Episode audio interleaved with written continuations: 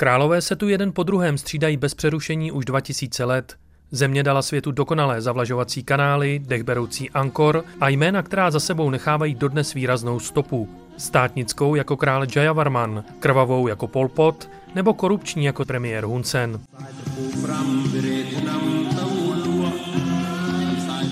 Korupce je tu tak obrovská, že humanitární organizace odmítají posílat peníze nebo konkrétní zboží a raději všechny projekty realizují přímo na místě. Správně je potom vyfakturovat je považováno za filigránskou práci.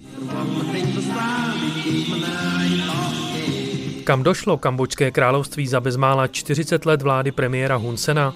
A proč je tu politická vražda, vyhnání do exilu nebo mrzačení politických oponentů dodnes považováno za všudy přítomné riziko předvolební kampaně?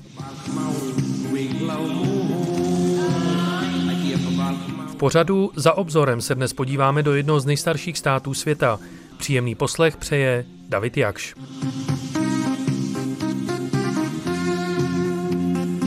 Za obzorem.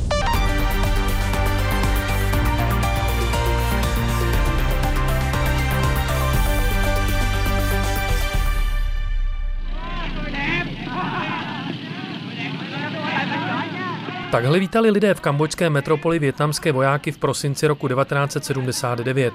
Situace v Prompenu byla tehdy nepřehledná. Poražení příslušníci rudých kmérů zahazovali uniformy i své červeno-bílé kramy, neboli tradiční kmerské šály, protože bylo jasné, že s Větnamci přijde krutá odplata. Větnamská armáda se vezla na vítězné vlně. Před čtyřmi roky porazila Američany, před pár měsíci zahnala Číňany a teď si na sovětských tancích přijela prostrůjce kambočské genocidy Pol Pota. Jenže Větnamci ani mezinárodní zatýkač ho nikdy nedostihli. A rozhodně to nebylo tím, že by větnamské tajné služby byly neschopné. Špičky rudých kmérů totiž měly ochranu domácích i zahraničních politiků. Ti, kdo se tvářili jako jejich úhlavní nepřátelé, byli ve skutečnosti jistotou jejich klidného stáří.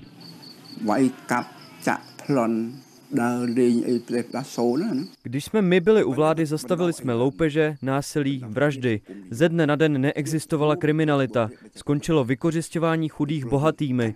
Dluhy přestaly existovat. Všichni dlužníci a nevolníci byli díky nám ze dne na den svobodní. Prostě okamžitá a naprosto nulová tolerance k takové nespravedlnosti. A naopak jsme lidem představili socialismus a kolektivismus. Ten byl na vzestupu a k tomu jsme směřovali. Takhle se například před soudním tribunálem hájil muž jménem Nuon Chea, jeden z nejhorších lidských řezníků svrženého režimu rudých kmérů. To, že si nakonec za spoluúčast na smrti bezmála dvou milionů lidí neodseděl ani jeden rok vězení, je i zásluha muže jménem Hun Sen. V 70. letech sloužil v armádě krále Norodoma Sihanuka, ale brzy poté, co rudí kmérové na jaře 1975 uchvátili moc v zemi, dal se do jejich služeb. Zatímco plánovaná genocída kambočského národa pokračovala podle plánů rudých kmérů, vyrostl jim na východní hranici nepřemožitelný soupeř, sjednocený komunistický Větnam. A mladý voják Hun Sen to dobře věděl, jak přiznává jeden z mnoha dokumentů kambočské státní televize Angkor TV. Hun Sen tehdy na vlastní pěst překročil hranice s Větnamem a jel žádat větnamskou vládu o pomoc. Setkal se tam s mnoha krajany, kteří do Větnamu utekli před rudými kméry. Někteří z nich to později dotáhli vysoko v kambočské vládě, ale už tehdy měl Hun Sen oponenty, kteří mu nevěřili. S těmi se později nekompromisně vypořádal.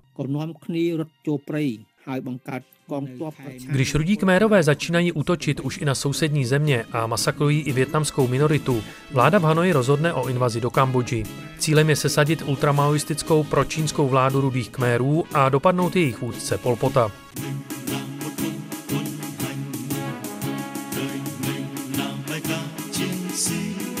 Nom Větnamci si Huncena důkladně proklepli. Potřebovali někoho, komu mohou bezvýhradně věřit, aby jim později umetl cestu k moci, aby si Větnam udržel Kambodžu ve svém područí. Z Huncena udělali velitele čety a čekali, jak se osvědčí v otevřeném boji na život a na smrt s rudými kméry. Hun Sen dobře věděl, že je to riziko, že pokud se neosvědčí, Větnamci ho hodí přes palubu. ស្នួលមានមុតឲ្យបង្កើតកងទ័ពប្រឆាំង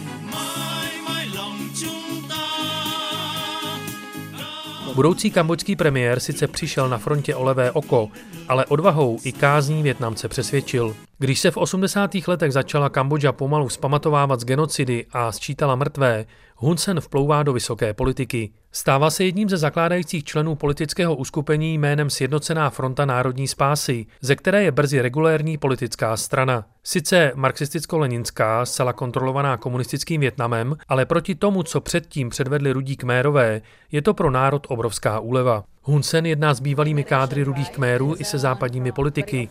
Neodmítá kulatý stůl s Číňany ani s novou prokomunisticky orientovanou vládou. A v roce 1985 se poprvé stává kambočským premiérem.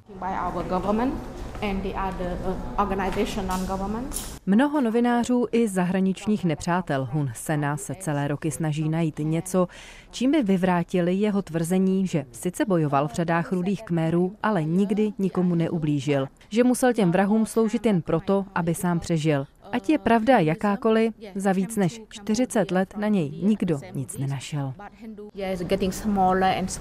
Mm-hmm. Krčí rameny paní Poum, kurátorka Královského muzea v Prompenu. Říká mi, že se nebojí mluvit a po všech hrůzách, kterými její země prošla, považuje současnou Kambodžu za nejsvobodnější v celé historii.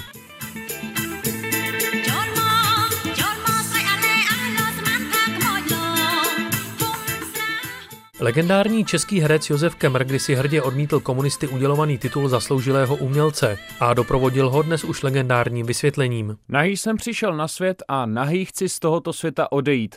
Nenavekl jsem byzantským způsobům, abych ruku, která bije, ještě políbil a poděkoval. Ruku, která byla a doslova vybila celé rodiny a celá města, začala část kambočského národa zase líbat na začátku 90. let. Nástup tržního hospodářství, zdražování a pokračující sociální nerovnosti chtěli někteří lidé zastavit tak, že v chystaných parlamentních volbách dají hlas těm, kteří národu předvedli to nejkrvavější divadlo v dějinách. A sice rudým kmérům. Jejich idea o rovnostářské společnosti, kde každý, kdo ujídá ze společného talíře, ne že bude napraven, ale rovnou zemře, začala znovu oslovovat ty nejchudší napříč zemí. Tehdy skutečně hrozilo, že rudí kmérové se vrátí a to peklo začne na novo. Odmítli složit zbraně, odmítli národní dialog a nakonec se naštěstí odmítli zúčastnit i voleb. Z jejich pohledu to byla velká chyba a naštěstí už ji nikdy nestihli napravit. Zamýšlí se v dokumentu Kambočského institutu národní paměti Bopána Center jedna z oslovených kambočských žen. Nebezpečí otevřené občanské války bylo tehdy tak veliké, že parlamentní volby v roce 1993 řídil přechodný úřad OSN.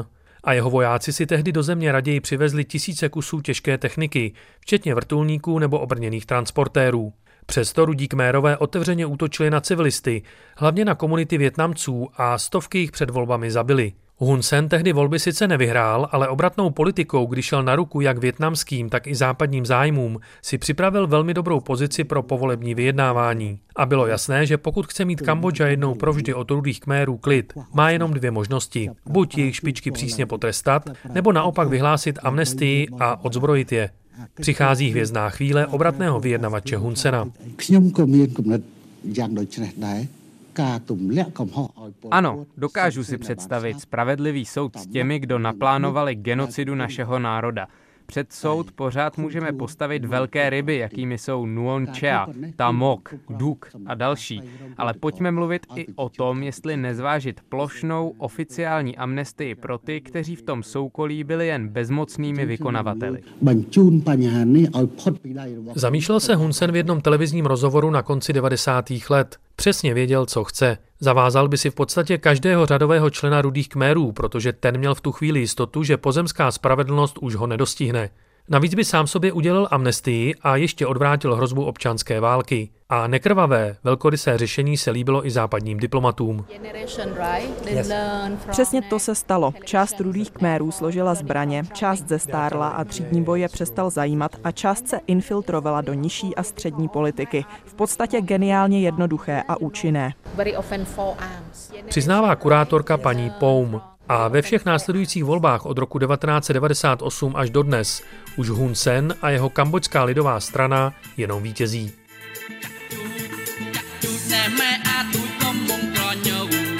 Kambočský premiér Hun Sen je dnes jedním z nejvýraznějších politiků v celé Asii. Prohlašuje se za hlavního bojovníka s chudobou a na ruce má přitom hodinky za 5 milionů dolarů. Ještě před pandemí COVID-19 odhadla mezinárodní nevládní organizace Global Witness jeho majetek na 800 milionů až 1 miliardu amerických dolarů. Jeho rodině patří nemovitosti v několika azijských zemích a podíly ve vysoce profitových potravinářských, těžebních, stavebních i hotelových společnostech. K obrovskému bohatství mu pomáhá tradičně mimořádně korupční prostředí v regionu východní a jihovýchodní Asie, ale hlavně stále těsnější vazby na Čínu. Spravodajský server Radio Free Asia například odhaduje, že za zakázky na modernizaci největšího kambočského námořního přístavu v Sihanoukville dostal od čínských státních a polostátních firm na úplatcích desítky milionů dolarů. Slibovaná obnova komerčního přístavu už teď ale zajímá i tajné služby nejlivnějších zemí světa, Spojených států, Ruska, Japonska nebo Indie. Nikdo neví, co se v Sihanukvil děje. Číňané celý areál o rozloze několika kilometrů čtverečních obehnali vysokou zdí. Pracují tam výhradně čínští dělníci, nikdo tam nesmí. Ten nejdůležitější náklad tam zajíždí na velkých čínských lodích většinou v noci. A nikdo neví, co se tam vlastně staví. Řekla před časem serveru Radio Free Asia jedna z kambočských novinářek. Japonský spravodajský server Asia Nikkei opakovaně cituje západní i japonské tajné služby, podle kterých Číňané v Sihanoukville v podstatě dokončují vlastní vojenskou základnu. A Kambodža k tomu jen pronajímá část svého území. Letiště, kasárna, také přístav a radiolokační technologie už jsou podle zmiňovaných serverů pravděpodobně hotové a vojenský potenciál Číny je zase o něco větší. Posloucháte pořad za obzorem. Čína je nejdůležitějším obchodním partnerem Kambodži už déle než 15 let. Loni v lednu dosáhla hodnota vzájemného obchodu těchto dvou zemí 10 miliard dolarů. Kambočská vláda sice opěvuje členství země v ekonomickém uskupení ASEAN, neboli Združení zemí východní Asie, ale to, co Hunsenovu vládu zajímá, jí dává Peking a nikoli ASEAN. A sice nikdy nekončící půjčky. Do jejich přesných podmínek nevidí kromě Hunsena a několika málo vyvolených ani opozice, ani král, natož daňoví poplatníci. Nezastírám, že stojíme o politickou spolupráci s Čínou. V minulosti nám chtělo pomáhat hodně zemí, ale za to žádali, abychom následovali jejich politickou i ekonomickou cestu. Chtěli nám diktovat. To jsem vždycky odmítal. Čína je jiná. S Čínou je to rovnocené a opravdové partnerství. Podívejte se na Evropu, jak dopadla. Pořád na někoho uvaluje sankce a nakonec ji právě ty sankce dohnaly. Řekl ještě v době předcovidové v rozhovoru pro čínská média premiér Hun Sen. A právě pandemie covidu k sobě Peking a Phnom Penh připoutala ještě těsněji. Kambodža neměla dost peněz, aby rychle nakoupila vakcíny od západních výrobců a tak se obrátila na Čínu. Ta s velkou mediální pompou poslala několik letadel se svými vakcínami Sinopharm a Sinovac. Obě strany dodnes tvrdí, že část nákladu byla humanitární pomoc, za zbytek prý Kambodža zaplatila jenom symbolickou částku. Uplynuly sice tři roky, ale vidím to jak dneska. Tehdy v roce 2020 jsme přísahali, že společně nemoc porazíme. A stalo se. A tak bych dnes chtěl vyjádřit hluboký obdiv nejen tomuto úspěchu, ale i obrovskému pokroku, kterého čínský národ dosáhl na všech frontách. Úspěšně bojujete s chudobou a budujete socialistickou a přitom demokratickou společnost. A to vše díky vám, pane prezidente. Velebil letos na začátku roku premiér Hun Sen čínského prezidenta Xi Jinpinga při oficiální návštěvě Pekingu. Kambodžský vděk přechází směrem do Číny mnohdy až do neuvěřitelné podoby, tak jako při nedávném rozhovoru čínské moderátorky s premiérem Hun Senem ve studiu čínské televize CGTN. China Global Television Network. Pane premiére, podívejte se, tenhle krásný longan jsem včera koupila tady, na tržnici ve vašem hlavním městě Pnompenu. A ten váš kambočský longan je neuvěřitelně dobrý. Longan bylo první kambočské zboží, které dostalo certifikát kvality na čínském trhu. A dnes je to skvělý reprezentant vaší země v Číně. 同时，中国和柬埔寨。Ukažte, podejte mi ten hrozen. Hm, ano, máte pravdu, tohle ovoce je nejlepším příkladem našeho přátelství.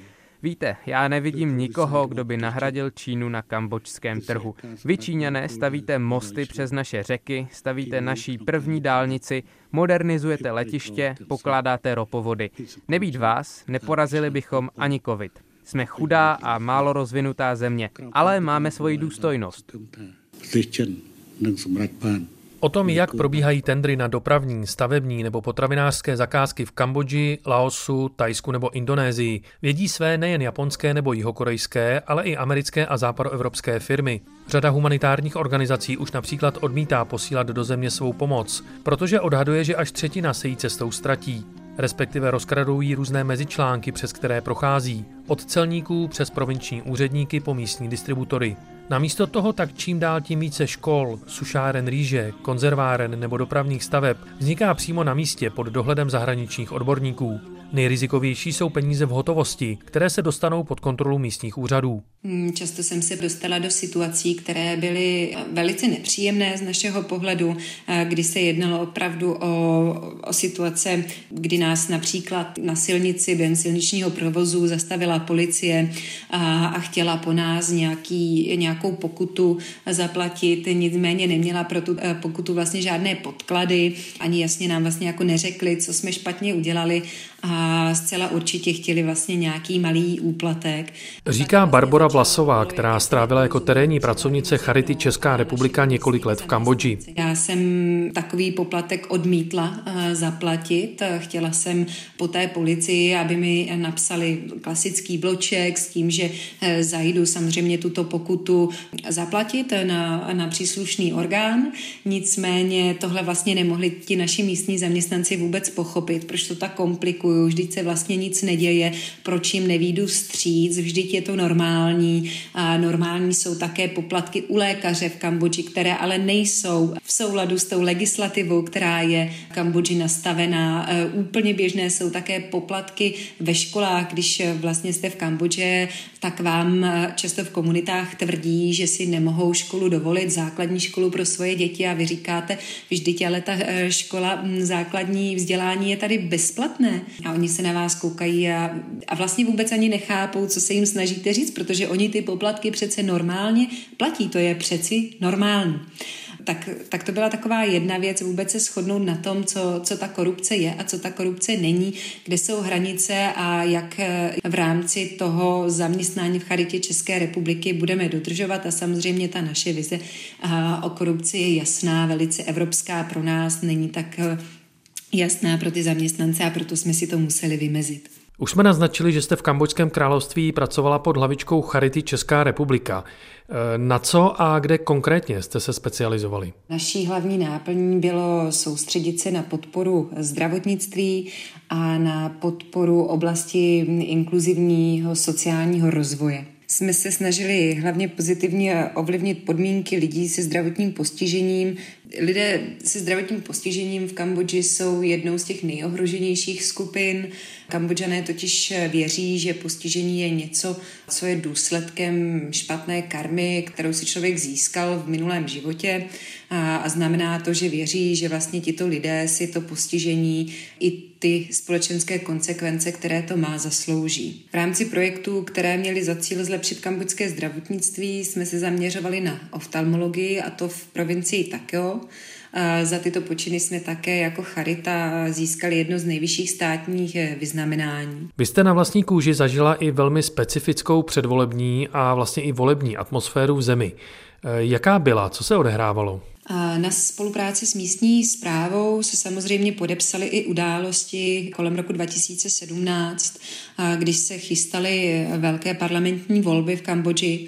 V té době bylo to taková vlastně atmosféra na jedné straně optimismu, ale s tím, jak se ty volby blížily, tak ta atmosféra se měnila do takové atmosféry nejistoty a strachu, nejistoty z toho, co bude, eh, kdo na těch úřadech vlastně bude zůstávat, jak se vůbec celá ta situace kolem voleb eh, vyvine, zdali nedojde k nějaké eskalaci, jenom pro vaši představu. Kolem těch voleb najednou začala mizet média, která byla zdrojem mnoha informací i pro nás. Začaly mizet opoziční lídři, začaly mizet opoziční politici, byly umlčeny hlasy občanské společnosti. V hlavním městě, na hlavním sportovním stadionu se sešlo přes 100 tisíc vojáků, kteří dohlíželi na hladkým průběhem voleb. Nebyly povolené vlastně schůzky eh, více lidí, proto bylo velice obtížné realizovat některé projekty, v rámci kterých eh, se setkávaly větší skupiny lidí, protože vlastně to bylo zakázané, lidé se báli, nikdo nevěděl, jak to bude. Mnoho lidí se také bálo, aby se vlastně nevrátila ta agrese, kterou si prožili v 70. letech 20. století. Autoritářské režimy všude na světě jsou pověstné tím, že nemají rády nejen domácí i zahraniční novináře, ale třeba i neziskové a humanitární organizace. Hrozilo vám, co by cizincům v té předvolební vřavě nebezpečí? Eh, místní zaměstnanci v tu chvíli chtěli také, abychom si připravili různé evakuační plány, tak aby v případě eskalace té situace kolem voleb eh, jsme byli schopni dostat se do bezpečí. Eh, byla to opravdu unikátní situace, ne každý den vidíte za humny 100 tisíc vojáků. Mm, tyto volby nakonec eh, k větší eskalaci násilí eh, nevedly. Nicméně ta atmosféra se ve společnosti a především v občanské společnosti potom hodně změnila, kdy jakýsi optimismus, který panoval předtím, vystřídala pro mě taková mm, spíše rezignace eh, té občanské společnosti. V roce 2017 byl také poprvé um, zatčen poziční lídr Kem Soka, který tuším byl v tomto roce nebo v minulém roce nakonec odsouzen k 27 letům domácího vězení a to v rámci vlastně vykonstruovaného eh, politicky motivovaného obvinění. A pak vlastně po, po těch volbách eh, a jakési rezignaci a možná utužení toho režimu, který v Kambodži je doteď, jsme eh, vlastně nedostali potom tu registraci v té zemi zůstat dál. Přesto přeze všechno, co, anebo spíše kdo je největší nadějí současné Kambodži?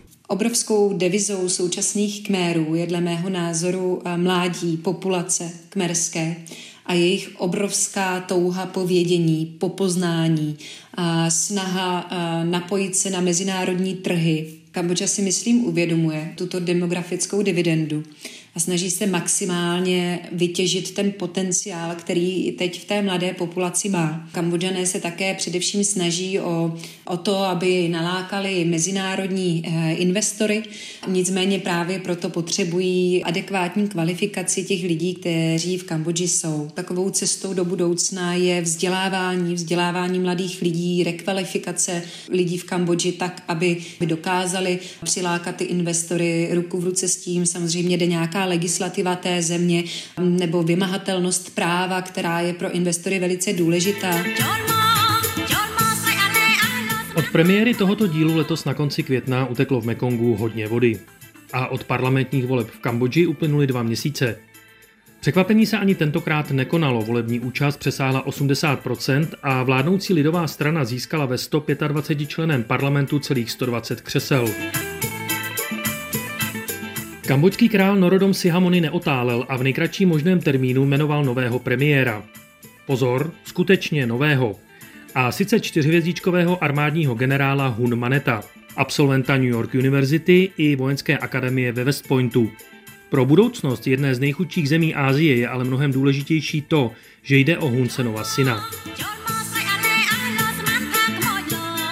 A pokud někdo čeká sluncem zalitý konec příběhu o tomto rodinném klanu, tak ten zapomněl, že celý dnešní díl se pohybujeme v azijské politice. A v té už celá staletí dominují tři pilíře – korupce, rodina a pomsta. Televizní stanice Al Jazeera ve svém komentáři upozorňuje, že s drzým předáním moci z otce na syna nesouhlasí ani řada Huncenových spolustraníků. Celá léta si prošlapávali cestu vzhůru, spřádali nitky konexí a teď je všechny přeskočil syn nejvyššího – a pan otec Hun Sen do politického důchodu se nechystá. V rozhovoru pro agenturu Reuters přiznal, že sám sebe si dokáže představit jako šéfa kambočského senátu. Už zmiňovaná televize Al Jazeera tvrdí, že tak bezprecedentní uchopení moci jednou jedinou rodinou je dnes možné už jen ve dvou zemích světa. A sice v Kambodži a Severní Koreji. Takový byl dnešní díl pořadu za obzorem. Příjemný poslech dalších pořadů Českého rozhlasu Plus přeje David Jakš.